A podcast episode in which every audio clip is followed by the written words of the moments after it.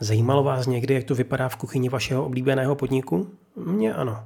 A tak jsem vám na webu připravil reportáž ze dne, který jsem strávil s Yusukem, šéfem kuchyně japonské hospůdky Majdo v Ostravě. Odkaz máte v popisku a tady jako malý bonus pár zvuků, které jsem v zákulisí nahrál, ať si můžete tu atmosféru lépe představit.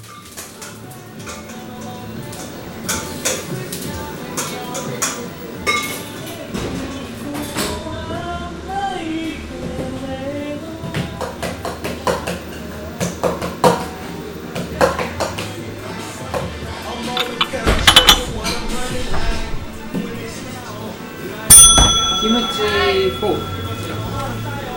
Another ramen. Yeah. Arigato. Yeah.